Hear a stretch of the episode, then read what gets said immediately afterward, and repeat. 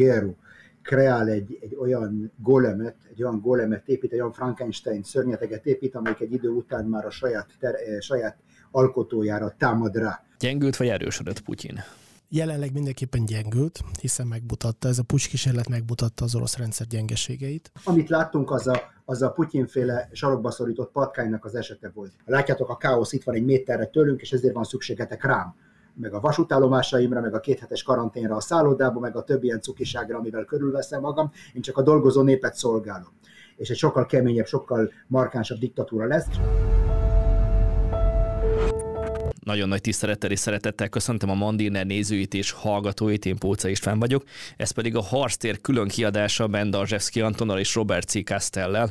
Sziasztok, szeretettel köszöntelek benneteket, és köszönöm, hogy Szia. a külön kiadásra is elfogadtátok a meghívást. Harctér plusz. Harctér extra?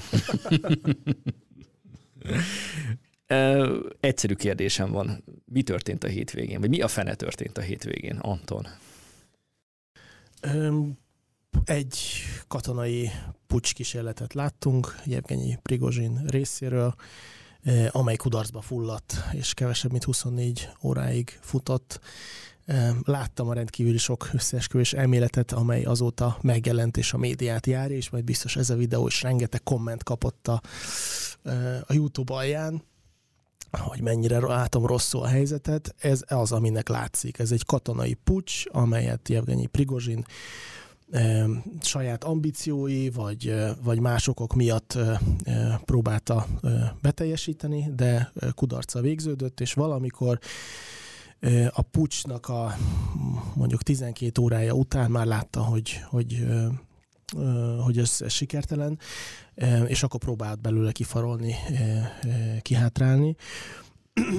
Gyakorlatilag valószínűleg Prigozsin arra számított, hogy mellé állnak több különböző csoport, esetleg az FSB, a GRU, ugye a külső orosz hírszerzés, vagy bizonyos katonai körök. Ugye a Wagner csoport úgy indult, ugye fontos ismerni a Wagner csoportnak a történetét, hogy Prigozsin korábban lényegében csak a pénzt biztosította, nem is, nem is volt publikus figura Prigozsin, soha nem, vagy legalábbis korábban nem affiliálódott a Wagner csoporttal. Ugye egy fontos szereplője volt Dmitri Aka Wagner Utkin, aki vezette katonailag ezt a, ezt a csoportot.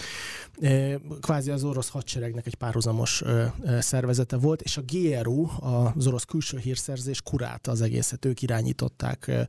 Ugye lényegében egy ilyen szürke zónában mozgó csoport volt, amely megtehette azt, amit az orosz hadsereg nem tudott megtenni. Például Szíriában vagy Afrikában végzett hadműveletek során a, Wagner csoport be tudott avatkozni, és nem közvetlenül az orosz állam exponálódott. Tehát könnyen el lehet képzelni, hogy a GRU még mindig az, az orosz külső hírszerzés valahol a Wagner csoport környékén járt, és Prigozsin azt gondolta, vagy lehet, hogy olyan garanciákat kapott bizonyos emberektől, hogyha elkezdi ezt a fegyveres pucsot, akkor sikerrel járhatnak, járhat és mellé állnak. Ugye ez nem következett be. Szombat reggel ebből bizonyosodott, hogy az orosz elitek, az orosz politikai elitek, katonai elitek, gazdasági elitek nem álltak Prigozsin Senki mellé. nem állt mellé. Senki nem állt mellé. A lakosság egy része a képek alapján? Hát az egy külön kérdés meg egyébként, hogy az orosz társadalom, az orosz lakosság hogyan viselkedett ebben a, ebben a helyzetben. Szerintem beszéljünk erről külön. Senki nem állt mellé, és ez vagy végtelenül elszámolta magát Prigozsin, vagy félrevezették. Minden esetre ugye a szombatra már látta, hogy ez ez nem sikerült úgy, ahogy kellett volna, és állítólag ugye Kremlnek a Meduzának volt egy jó cikk sorozata erről, a Kreml belső forrásaira hivatkozva, aztán igaz vagy nem, hogy Putyin beszéde után már ő maga vette fel a fonalat, vagy kereste meg az orosz elnöki adminisztrációt, és próbált egyezkedni, hogy hogyan tudna ebből a helyzetből kiszállni és Vladimir Putyin nem akart vele személyesen egyezkedni, és Alexander Lukasenka volt az, aki, aki föl, föllépett ebben a közvetítő szerepben. Hát Lukasenka szereti ilyen mediátor szerepben feltűnni.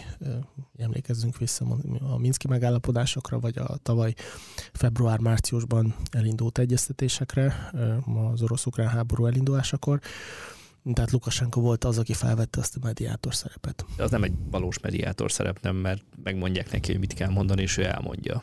Persze, de ugye miután Vladimir Putyin árulónak minősítette, ugye nyilvánosan is Jevgenyi Prigozsint, ez a Sárlókkal nem beszélnek. csatorna. Uh-huh. Uh, ugye Putyinnak a, az alapvető politikája az, hogy ő nem tárgya uh, tehát nyomásgyakorlás alatt ő nem tárgyal senkivel. Ugye az elnökség elején a különböző csecsenek által elkövetett terrorista merilletek során sem tárgyalt az orosz állam, és ugye Vladimir Putyinski is mondta, hogy terroristákkal nem tárgyalunk, de akkor kicsit más volt a helyzet, mert mondjuk inkább a túszok élete forgott kockán, nem az orosz államé. Tehát ebben a helyzetben tárgyalni kellett, csak Vladimir Putyin közvetlenül nem akart ebbe involválódni.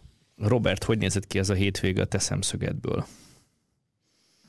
Mondjuk azt, hogy ez nem egy új képlet, hogy egy hírszerző szervezet, ebben, ebben az esetben a GERU, kreál egy, egy olyan golemet, egy olyan golemet épít, egy olyan Frankenstein szörnyeteget épít, amelyik egy idő után már a saját, ter, saját alkotójára támad rá.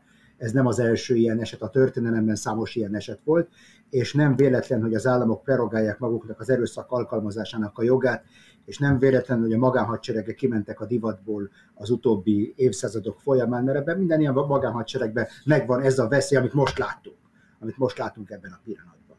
Ugyanakkor fel, teljesen egyetértek mindennel, amit Anton mondott, ugyanakkor föltevődik a kérdés, hogy tekintve, hogy a ezt a, a, a Wagner csoportot gyakorlatilag a GRU, a GRU kötötte hozzá az orosz államhoz. Tehát ez volt az összekötő kapocs a, a Wagner és a, a, az orosz állam között, ez az egyik dolog. A másik dolog, igen sok tisztviselő, magasrangú tisztviselő a Wagneren belül a, a GRU-ból igazolt át egyenesen, vagy, a, vagy, vagy más hírszerző szervezetekből, különleges alakulatokból onnan igazolt át. A harmadik dolog pedig az, hogy az utóbbi időben látjuk azt, hogy egyre több gondot okozott az orosz államnak, az orosz hadügyminisztériumnak Prigozsin úr. Most akkor föltevődik a kérdés, hogy az adott körülmények között mennyire valószínű az, hogy nem volt hírszerzésileg teljesen lefedve a, a, a Wagner, vagy pontosabban a Wagneren belül azok, akik ezt a, ezt a perpatvalt keverték. Én azt hiszem, nagyon fontos különbséget tenni a Wagner és a zendülők között. Én nem szabad, nem szabad arra következtetésre ugrani mondjuk úgy, hogy a Wagner összességében fölázott volna az orosz állam ellen. És én azt hiszem, hogy az orosz lakosságnak a szimpátiája, amit láttunk, a szimpátia megnyilvánulásai, vagy az, hogy a, a, az orosz hadsereg nem, nem reagált reflexíven erővel a, a halálos erő alkalmazásával a Wagner megjelenésére, az annak tudható be, hogy van Wagner és vannak az endülők és láttuk azt, hogy azokból a Wagner bázisokból, amik a hátországban vannak, ahova feltöltésre és felfrissítésre vonták vissza a, a Wagner csapatait, ott nem csatlakoztak ehhez a lázadáshoz. Tehát azt hiszem, hogy ameddig ezt a, ezt a nagyon fontos distinkciót, ezt a különbséget megtesszük a, a zendülők és a Wagner egészek között, addig, addig nagyjából, nagyjából otthon vagyunk. Ami érdekes volt számomra, és most megpróbálom megválaszolni a kérdést, szokásomtól eltérően megpróbálom megválaszolni a kérdést is, nagyon érdekes volt azt, amit láttunk, és nagyon érdekes volt az, amit nem láttunk. És talán amit nem láttunk, az sokkal érdekesebb volt, mint az, amit láttunk. Tehát nem láttunk tüzet, halottakat, egy F-16-ost, hogy lelő egy helikoptert ott a Boszporusz fölött, tankokat, hogy belelőnek épületekbe. Tehát azok a dolgok, amiket láttunk mondjuk az isztambuli vagy törökországi pucskísérlet során, azt itt nem láttuk. És nem láttunk még egy sor egyéb dolgot. Én a mai, a mai napig nem vagyok tisztában avval, hogy pontosan hány helikoptert lőtt le a Wagner, hogy tényleg több helikoptert lőtte le a Wagner, lőtt le a Wagner, mint az ukrán hadsereg, meg ezek a hangzatos dolgok, amiket én is ismételgettem gyakorlatilag nem tudjuk mi igaz ebből az egészből. Tehát nekem úgy tűnik, hogy volt itt egy pucs, ami 99%-ban egy információs eh, hadviselési megmozdulás volt, és a kinetikus komponense igen-igen minimális volt. És honnan tudjuk ezt? Onnan tudjuk, hogy az, azok a, az ellenlépések, amiket az orosz állam tett, ezzel ellen a, mondjuk a konvoj ellen, amelyik eljutott Voronyezsig, vagy Voronyezsen túl is, azok igen minimális kinetikus lépések voltak. Láttuk, hogy nem azt láttuk, hogy, hogy tank, hogy harckocsi, harckocsi, harckocsi dandárokat vezényeltek volna ki Moszkva védelmére, hogy 61-ben harckocsi dandárokat vezényeltek ki Párizs védelmére az idegen légió ejtörnyősei ellen, hanem azt láttuk inkább ilyen belbiztonsági csapatokat, antiterrorista alakulatokat, meg ilyesmit. Tehát ebből is én arra, arra következtetek, hogy a kinetikus komponens igen kicsi volt, és az információs hadviselésben zajlott le ennek a pucsnak a 99%-a. Jól érzékelem, hogy eleve kizárjátok mind a ketten azt az esetőséget, vagy magyarázatot, hogy ez egy előre kitervelt, egy show, előre, egy politikai, egy politikai cirkusz. Vagy pedig egy teszt volt, hogy kiugrik be ennek a tesztnek. La, e, e, elindult a, ennek az esetnek az ilyen összeesküvés elméletek dimenziójában történő magyarázata rögtön a Prigozsin féle pucs elején, Ugye kezdetben a magyarázat az volt, hogy biztos a CIA vagy más nyugati hírszerzések, vagy az MI6 áll a... Relatíve logikusnak tűnt, mert... És hogy biztos ők lefizették Prigozsint, és ezért indult Putyin ellen. Amikor ugye lezárult a, a pucs, Prigozsin visszavonulót fújt, akkor az lett a magyarázat, hogy hát ez egy megrendezett cirkusz, nem Szuroviki, hanem Gerasimov és Sojgu leváltására. Aztán telt az idő, nem váltották le Sojgut és Gerasimovot, aztán az lett a magyarázat, ezt a mai közösségi médiában olvasom, különböző csatornákon, hogy biztos akkor az a magyarázat, hogy igen, hogy egy show, hogy kiugrasszák azokat, akik esetleg átálltak volna Prigozsinhoz. Hát én ezt teljes mértékben kizárom, egy ilyen jellegű, egyrészt menjünk sorba. Sojgu és Gerasimov leváltása. Ahhoz, hogy leváltsák Sojgut és Gerasimovot, nem kell, hogy ekkora show.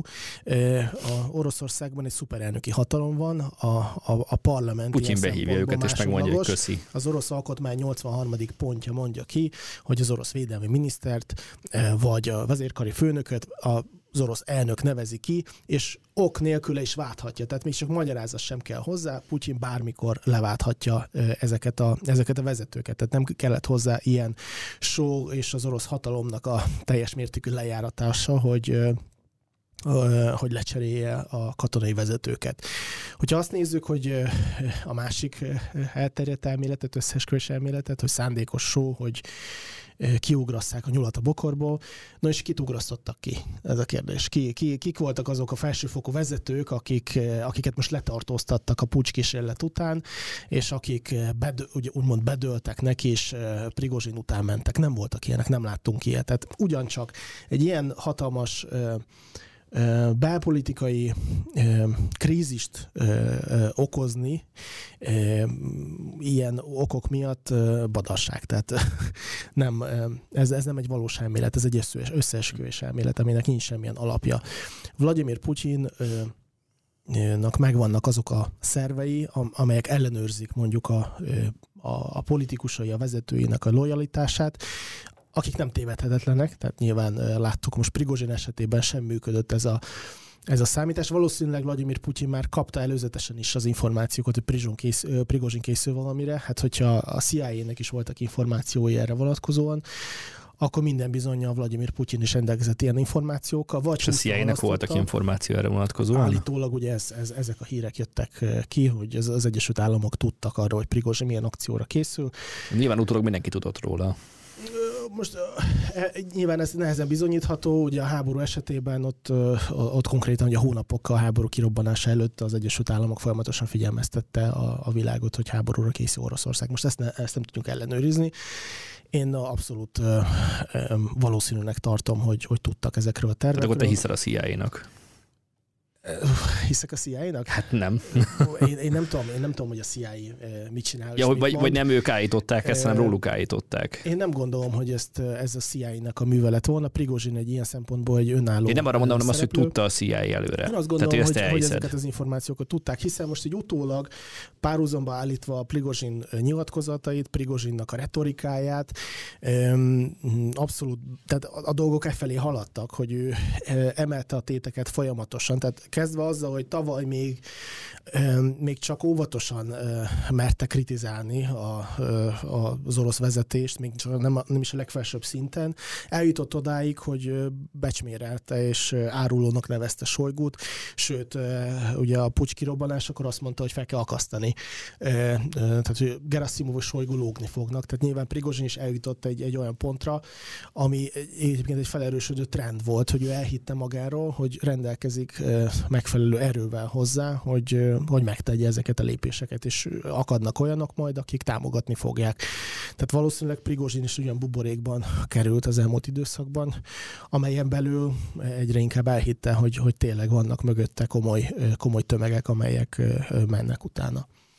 De azért egy ilyen egyébként meglepő akciót nem lehet teljesen meglepetésként előkészítetlenül végvinni, nem? Robert, hogy látod ezt? Mert valami előjére csak lehetett ennek katonailag is. Igen, mindenképpen. Én azt hiszem, hogy arra, amit történt, van három, három fő magyarázat van. Tehát sok magyarázat van, de három csoportra lehet őket osztani. Az első magyarázat az a lélektani magyarázat, hogy mondjuk, hogy, hogy Prigozsinnak fejébe szállt a dicsőség, hübrisz, stb. egyfajta politikai buborékban élt egy olyan emberekkel, akik ugyan, ugyan, akik ilyen visszhangkamraszként szolgáltak, és akkor ezért követel azt, amit elkövetett. A, a, van egy másik magyarázat, és erre Anton kolléga is célzott, ezek a konspiratív magyarázatok, hogy ha aznap reggel Biden elnök elcsúszott, elcsúszott a fürdőkádjában, az se véletlenül történt, hanem ez egy körmönfont csapás volt, amit az oroszokra mért, és hogyha Putyin elnök csúszott el a fürdőkádjában, az se történt véletlenül, hanem ezzel akart erkölcsi és fizikai csapást mérni az orosz nemzet ellenségeire. Tehát ezek, ezek a konspiratív dolgok, tehát semmi nem véletlen, minden lépésről tudtak, mindenki volt számolva. A kérdés az, hogy ki, hogy ki ellenőrizte az eseményeket. Az egyik fél szerint a CIA, a másik fél szerint a GEU, és vannak olyanok, akik biztosak benne, képesek mind a két labdát a levegőben tartani ugyanabban a pillanatban, hogy a GEU végig, végig menedzselt ezt az egészet, ugyanakkor a De haragudjatok, csalódtam benneteket, hogy a egyik őtök sem mondta a háttérhatalmat. Ja, nem, Bocsánat. Át, általában nem hiszek semmilyen háttérhatalomban. Amit láttunk, az a, az a Putyinféle sarokba szorított patkánynak az esete volt. Nyilván viccelek. Látjuk, lát, lát, gyakorlatilag a magyarázat a politikai magyarázat. Látjuk azt, hogy, hogy Prigozsin egy második ligás, egy, egy alacsonyabb ligás figura megpróbál a nagyoknak a ligájában játszani, és mivel nincs direkt bejárása a Putyin elnökhöz, megpróbálja túlkiabálni mondjuk úgy azokat, akiknek hangszorói vannak. Tehát Sojgut, meg, meg Gerasimovot, meg megpróbálja őket túlkiabálni. És a crescendo egyre fokozta, és ez vezetett oda, hogy a hadügyminisztérium meg, meghozta azt a döntést, hogy minden zsoldosnak le kell szerződnie a hadügyminisztériummal egyenesben mondjuk úgy. És ebben gyakorlatilag kihúzták a szőnyeget, a politikai szőnyeget, Prigozsinnak a lába alól elvesztette a hatalmi bázisát, közben, ha jól tudom, ha jól értesültem, akkor egy sor más gazdasági támadást is intéztek ellene, megvontak tőle olyan szerződéseket, meg olyan megrendeléseket, amiket ezelőtt, amikből igen nagy haszna származott elő. Tehát látta, hogy minden, minden oldalról a falak közelednek feléje, mint egy ilyen inkvizíciós gépben mondjuk úgy, és gyakorlatilag ez az egyet, ezt az egyetlen utat látta, hogy ilyen vagy minden, vagy semmi, tehát mindent feltett egy lapra, és lehet, hogy, hogy gyakorlatilag egyenlőre bejött a számítása. Tehát az, hogy a, a feje még ott van a nyakán, megtartotta a fejét 24 órával, vagy 36 órával a pucsus után, ez már egy igen, ez már egy igen jelentős vívmány Prigozsin úr részéről, és én azt hiszem, hogy egyszerűen politikailag egy olyan kényszerpályára került, amiből ez volt az egyetlen, egy ilyen, egy ilyen kamikáze roham volt az egyetlen kiárat, még akkor is, hogyha tudva tudta, hogy az esélyei igen alacsonyak ennek a, a sikernek, mondjuk úgy. Robert, kettő kérdés, a három variáció, amit felvázoltál, ezek közül melyik áll hozzád a legközelebb? Az első kérdésem egyértelműleg a politikai magyarázat, de én nem gondolom, hogy ezek a magyarázatok kizárnak egymást. Tehát, nem, tehát valószínűleg a, a, a magyarázatok eh, konvergálnak, vagy kiegészítik egymást, de a legsúlyosabban a politikai magyarázat nyomalatban. És most a kérdés az, hogy ezeket a magyarázatokat sorosan kötjük be, vagy párhuzamosan, de mindenképpen a politikai magyarázat áll hozzám a legközelebb. A másik az eredeti kérdésem, hogy eh, hogy lehetett ennyi fegyvert, eszközt ennyi idő alatt eh, Oroszország területére bejuttatni kvázi meglepetésszerűen? Hát én azt hiszem, hogy végezzünk el egy gondolati gyakorlatot. Hogyha mondjuk van egy nagy hadgyakorlat az Egyesült Államokban, vagy akár Magyarországon, és az egyik ilyen alakulat elindul mondjuk a főváros felé, akkor azok a katonák, akik találkoznak velük, nem, nem az az első gondolatuk, hogy hű, ez biztos egy pucs, hanem abból indulnak, hogy valószínűleg ez egy normális csapatmozgás. Az egyik legnagyobb kihívása minden hadseregnek nem annyira avval lenni tisztában, mint az ellenség csinál, hanem avval lenni tisztában, mint a saját csapataik csinálnak. Ez egy pont akkora kihívás, és én teljesen elképzelhetőnek tartom, hogy egy hasonló meglepetés éri mondjuk úgy egy demokratikus államnak a fővárosát is, már csak azon oknál fogva, hogy minél, minél jobban föl van készülve egy rendszer arra, hogy ne, ilyen, ilyen forgatókönyv bekövetkezhet, annál könnyebben bekövetkezik. Általában a diktatúrákban van egy sor mechanizmus, amik pucsmentesítik. Az egyik ilyen mechanizmus az, hogy nem bízunk senkiben, különösen nem bízunk a népszerű tábornokokban, vagy a népszerű katonai vezetőkben emlékszünk ezekre a surlódásokra Stalin és Zsukov marsal között pont a népszerűsége miatt. Látjuk azt, hogy, hogy az Armageddon tábornoknak a népszerűségét se túl jó, nézte túl jó szemmel az orosz politikai vezetés. Tehát van egy, egy, egy sor mechanizmus a diktatúrákban, amik pucsmentesítik a diktatúrákat, és, és láttuk azt, hogy itt eh, jelen esetben is nem sikerült egyszerre párhuzamosan eh, lángra lobbantani különböző gócokat, hanem egyetlen egy gócot sikerült csak úgy, ahogy eh, mozgásba hozni, mondjuk úgy. És én azt hiszem, hogy ha ezek a dolgok most megtörténne valami hasonló Németországban, vagy Svédországban, én nem vagyok benne biztos, biztos, hogy sokkal hamarabb reagálna a politikai vezetés ezekben az országokban, mint Oroszországban. Robert részéről elhangzott az, hogy egy sikert már elkönyvelhet Prigozsin, az pedig, hogy a, a nyakán maradt a feje. Ez, ez egyik kérdésem, hogy ez egy hosszú távú siker lesz-e. A másik kérdésem, ami ettől komplexebb, hogy mi, volt az, mi lehetett az eredeti célja, mert azt ugye elmondtad, hogy abban elkalkulálta magát, hogy mellé állnak, nem álltak mellé. De akkor viszont miért nem vitte végig, miért nem mentek el Moszkváig? Miért nem mentek el Moszkváig? Ez nagyon nehéz kérdés. Erre nem gondolom azt, hogy én képes vagyok válaszolni. Nyilván vannak elméletek. Én azt gondolom, hogy az, amit amiről beszéltünk az elején, hogy nem álltak mellé, ez volt a fő magyarázat, hogy nem sikerült a pucsot elvinni abba az irányba, hogy ugye nagyobb, szélesebb támogatást kapott volna, és belátta, hogy hogy ennek csak úgy lehet vége, hogy mind a, mind a zsoldosai, mind saját maga az életét vesztik ebben a, az összecsapásban. Jön az orosz légierő, és akkor gyakorlatilag vérfürdőt rendeznek Moszkva, Moszkva előtt és ezt, ezt a szenáriót akarta elkerülni. Tehát a, a, a, a, norm, a számára normális forgatókönyv... Magyarul lebombázták volna őket, hogyha tovább Én mennek. azt gondolom, hogy ez, ez volt a, a, az orosz vezetésnek a terve, és azért nem ütközött ellenállásba órákon keresztül ez a konvoj, mert a háttérben mentek a tárgyalások, és az orosz vezetés megpróbált megegyezni Prigozsinnal hiszen rendkívül rosszul néz ki, gondoljunk bele, rendkívül rosszul néz ki a, a képernyőkön keresztül azt látni, hogy oroszok ölnek oroszokat. Élő adásban mondjuk, tehát ez már, ez már ugye a polgárháborúnak a, a, a nyomait tartalmazza. Bocsi, és az orosz állami tévében meg a különböző felületeken mi, milyen hírek mentek? Erről volt szó, tehát az orosz állami tév- televízióban ugye zendülésről volt hír, ugye adásban adták Vladimir Putyinnak a beszédét, hogy ugye hátbaszúrás, árulás ezekben a nehéz időkben, és tudósított. Tehát ez, ez nem egy eltitkolt tény volt. Nagyon jól mutatja, hogy Oroszország szerte, főleg ugye az érintett régiókban elfogytak a vasúti jegyek, a buszjegyek, a, a repülőjegyek, mindenki próbált menekülni. Itt rá is térhetünk egyébként a társadalomnak a válaszára, hogy Eség. amit elkerültem a, a, az elején. A, az orosz társadalomnak a a, az erre adott reakciója teljes apátia volt. Tehát ez, ez rendkívül érdekes fejlemény. Nem az van, hogy Ö, ö, ugye látjuk a felméréseket, hogy Vladimir Putyin mellett 78% áll ki, vagy 80% támogatja.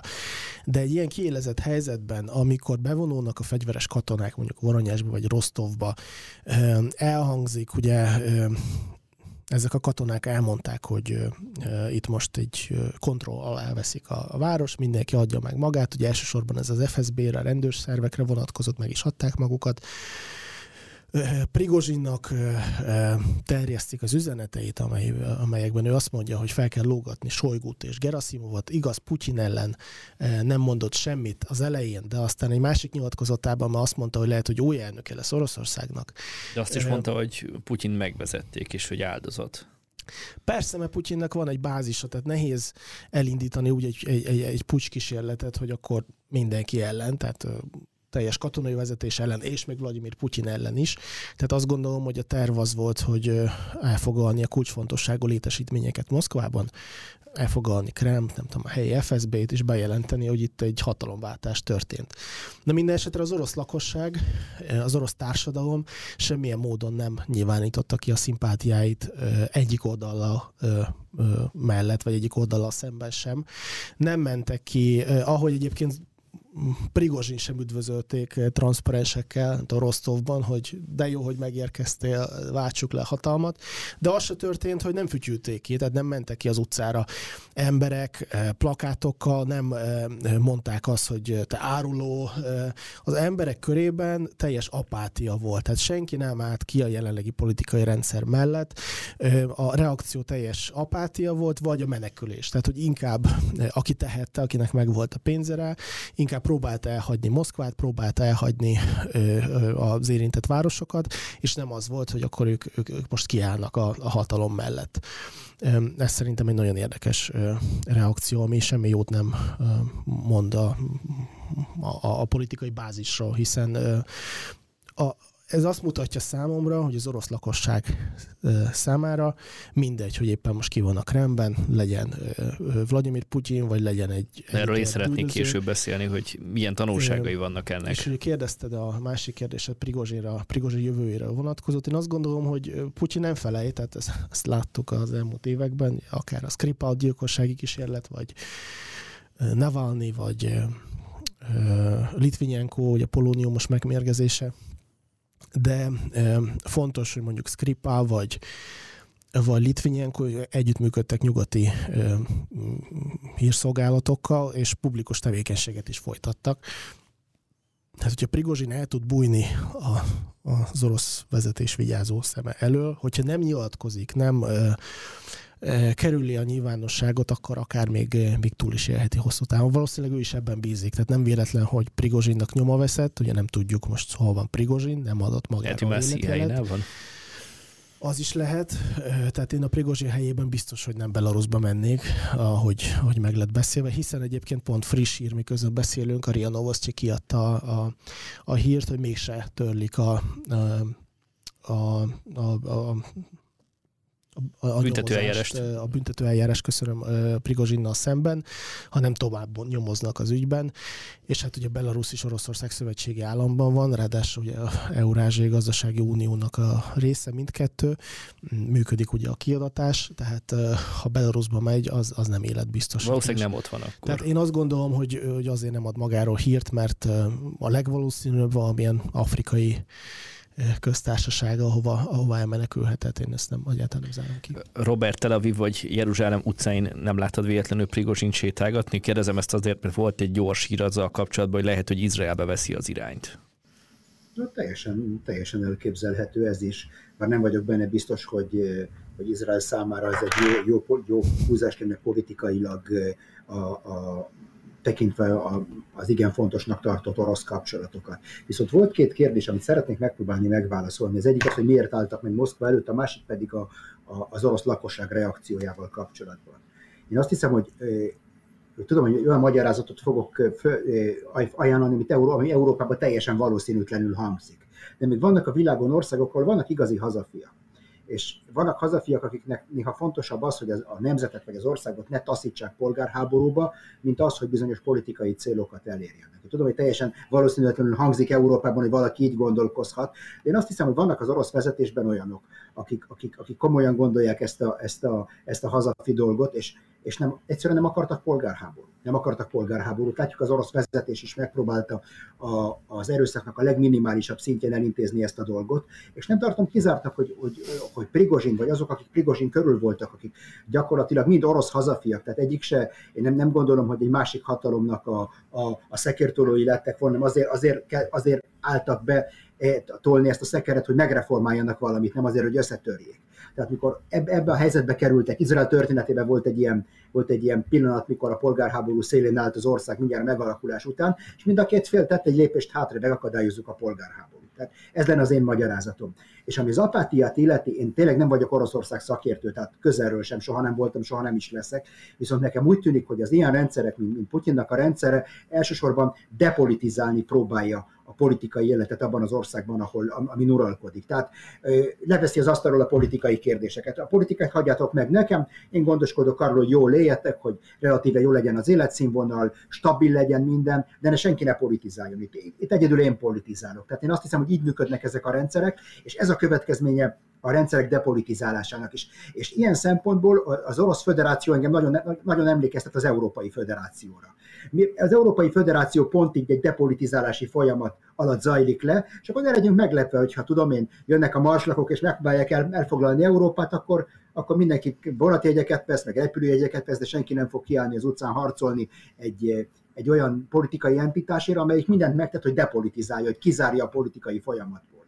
Tehát én nagyon érdekes ez a, ez a párhuzam a két, a két politikai filozófia között mondjuk úgy.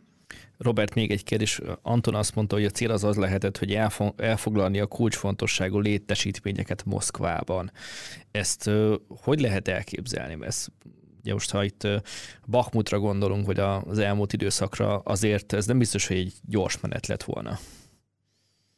Hát a klasszikus pucsok azok úgy zajlanak le, hogy jön a gumiparti hadsereg, rajta ütnek a fővároson, elfoglalják a, a rádió meg a tévéadót, onnan kiadnak egy nyilatkozatot, teljes monopóliumuk, nincs internet, nincs semmi, csak rádió meg tévé van, és akkor ezt ők uralják, és akkor ők uralják az információs teret, az alternatív politikai gócokat vagy megölik, vagy fogságba ejtik, vagy illegal, vagy számüzetésbe. Bocsánat, ezt ezer kilométerre Moszkvától elég nehéz elintézni. Igen, igen, mindenki. mindenki mindenképpen. Tehát eleve itt az esély ennek a, a sikernek ebben a, ebben a vállalkozásban igen-igen minimális volt. A pucsok általában a fővárosból kezdődnek, és nem, nem Vladivostokból kezdenek, kezdenek vánszorogni Moszkva felé azért, hogy megdöntsék a, megdöntsék a hatalmat. Épp úgy, hogy a francia, francia ejtőernyősök megint az OASZ pucsot hozom föl például a pucs kísérletet, mondjuk átvették az uralmat a katonai parancsnokságok fölött Észak-Afrikában, de a következő lépés az lett volna, hogy ledob, ledobnak ejtőernyősöket Párizsra egyenesen, és akkor ott elfog, elfogják a köztársasági elnököt, elfoglalják az elnöki palotát, a parlamentet, meg stb. Tehát általában ez a pucsoknak a klasszikus lezajlása. Mondjuk voltak olyan pucsok, amik ilyen, ilyen sör, sörkertekbe mentek pucsot, pucsot végrehajtani, de az, az, az egy más történet. Anton, tanulságok, következmények. Gyengült vagy erősödött Putyin? Jelenleg mindenképpen gyengült, hiszen megmutatta, ez a pucs kísérlet megmutatta az orosz rendszer gyengeségeit. Az elmúlt másfél év nagyon fontos mítoszokat döntött meg. Az első mítosz megdöntése ugye arról szólt, hogy van egy erős orosz hadsereg, a világ második legnagyobb katonai ereje, ez volt a mítosz, és ugye ez a mítosz megdőlt, tehát kiderült, hogy nem olyan erős az orosz hadsereg, ugye Ukrajnában sem érték el a, a céljaikat, tovább harcolnak, tehát ez a hadsereg mítosz megdőlt. Most jött a második mítosz, a Vladimir Putyin politikai rendszerének a szilárdsága, ugye az a mítosz, hogy a, a rendszer... Megkérdőjelezhetetlen. Megkérdőjelezhetetlen, a rendszer nagyon összetartó, nincsenek ellentétek, feszültségek, vagy legalábbis olyan ellentétek, amelyek a nyilvánosság előtt is uh, nyilvánvalóvá válnak. Tehát belső ellentétek persze vannak, és ugye voltak is a Prigozsin, például a Prigozsin és a Védelmi Minisztérium között, de ugye mindenki elkönyvelte, hogy ez egy szándékos, Putyinnak a szándékos politikája valószínűleg így is volt, hogy kiátsza egymással szemben a, a különböző kulcsfontosságú intézményeket, hogy egyik se erősödjön meg.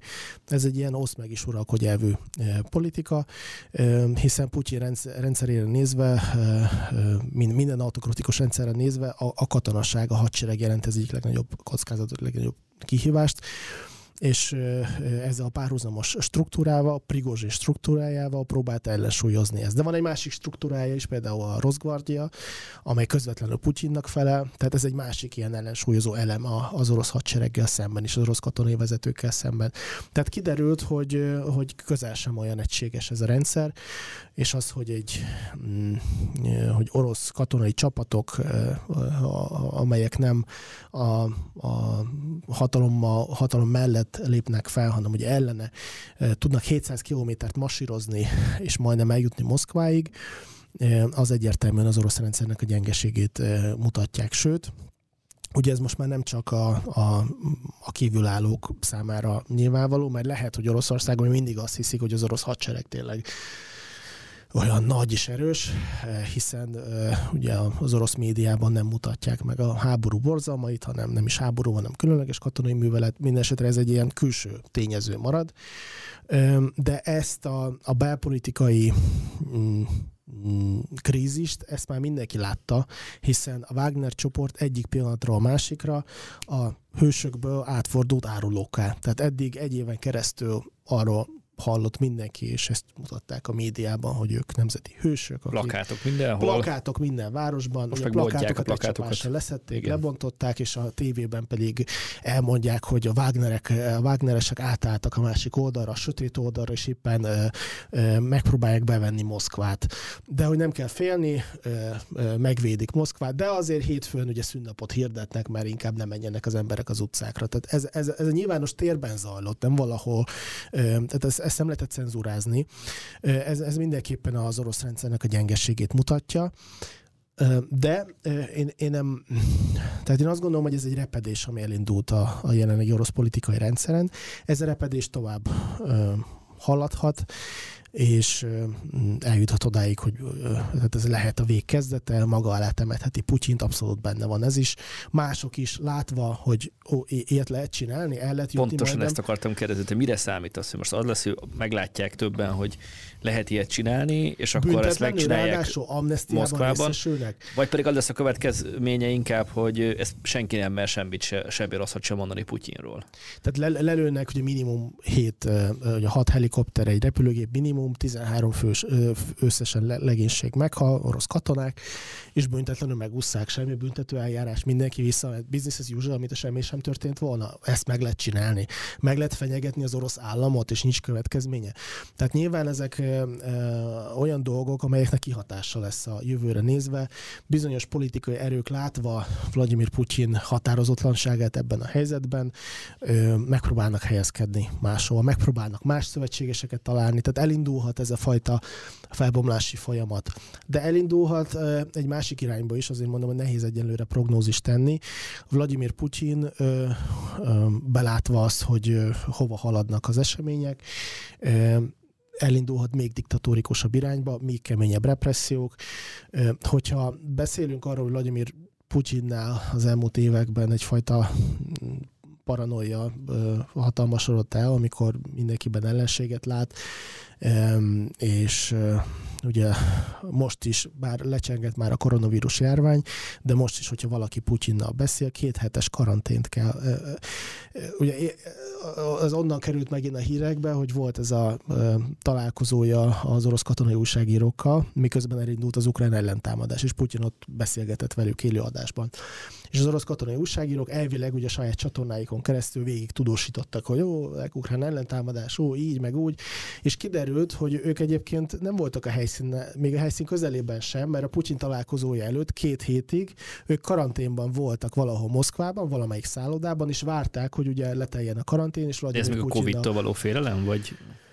Ez, valami más. Ez az, egész, az a saját ugye egészségére gért való aggódás valószínűleg, a Covid-tól való félelem igen, de ugye ugyanúgy ebben a kategóriában van, hogy dedikált vasútállomásokat építettek az orosz elnöknek, és ő ugye külön vonattal közlekedik ezeken a vasútállomásokon, ahova, amelyeket ugye más civilek nem használják. Tehát nyilván ez ez egy, ez egy trend, és de ez a trend felerősödhet, tehát hogyha Putyin úgy érzi, hogy a saját kreálmány, a saját ember árult el, Jevgenyi Prigozsin, aki gyakorlatilag mindent neki köszönhetett, akkor ugye átértékelheti ezt, és elindulhatnak a tisztogatások. Akkor azt gondolhatja, hogy hát vajon ki az, aki lojális hozzá. Elindulhatnak a tisztogatások, és az egész rendszer még inkább bekeményíthet, és még keményebb diktatúrába válthat át. Tehát abszolút ez is benne van ebben. Robert, mi lesz a Wagnerrel? Én azt hiszem, hogy megint nagyon fontos különbséget tenni a két kategória között, az endülők és a Wagner között. Én azt hiszem, hogy a, a, a, a az orosz állam, semmilyen autoriter állam nem maradhat adósa senkinek. Tehát ebben a szakmában minden lehet csak gyenge, nem, nem mutathatsz, nem mutathatsz gyengeséget.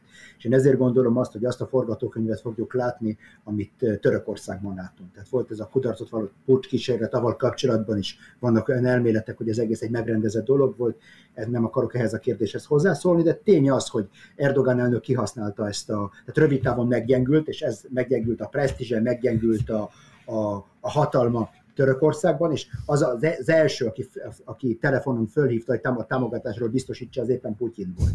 Tehát valószínűleg valami ilyesmit fogunk látni Oroszországban is, egy hatalmas pofon politikailag, presztis szempontjából, úgy kifelé, mint befelé. Viszont hosszú távon én azt hiszem, hogy a hatalom be fog keményíteni sokkal paranoidabb lesz, épp ugye, ahogy Anton mondta, és én azt hiszem, hogy rá fognak játszani arra a félelmére az orosz társadalomnak, a káosztól való félelemre.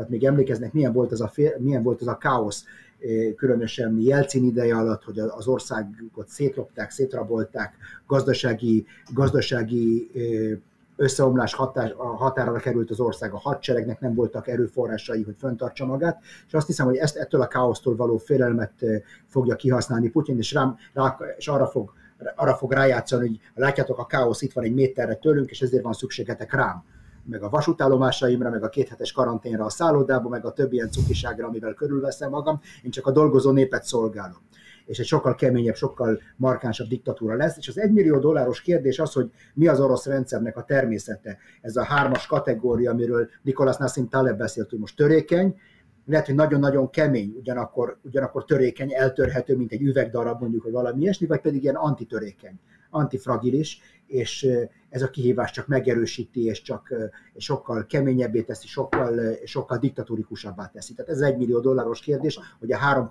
három leírás közül melyik illik jobban a, az orosz államra.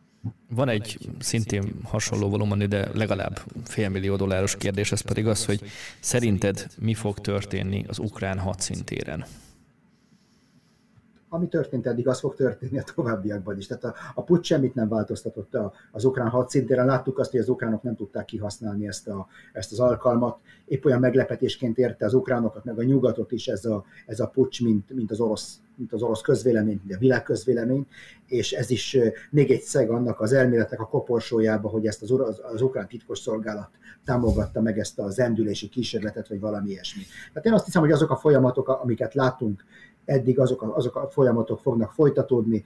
Ha a Ukrajna nem tud választ adni Oroszországnak a, a, az egyre növekvő légifölényére, a tüzérségi fölényére, a, az egyre növekvő számbeli fölényére, a, a, az állandó orosz sorozásokról kapunk hírt, újabb és újabb alakulatok fölállításáról. Látjuk azt, hogy a nyugat által eh, adott eh, eh, haditechnikai segítség mekkorát esett 2022-ről 2023-ra, sokkal kevesebb páncélost kaptak az ukránok 2023-ban, mint 2022-ben, akkor azért ez ad egy irányt ennek a háborúnak, ami nagyjából tudjuk, hogy, hogy hova vezet követni fogjuk a híreket, meg az eseményeket az elkövetkezendő napokban is. Csütörtökön is lesz szokás szerint harctér. Nagyon szépen köszönöm Robert Cikásztának és Ben Darzsevszki Antonnak, és csütörtökön folytatjuk, és a kedves közönségnek is. Kövessenek bennünket, kövessék a többi műsorunkat is, viszontlátásra, viszont hallásra.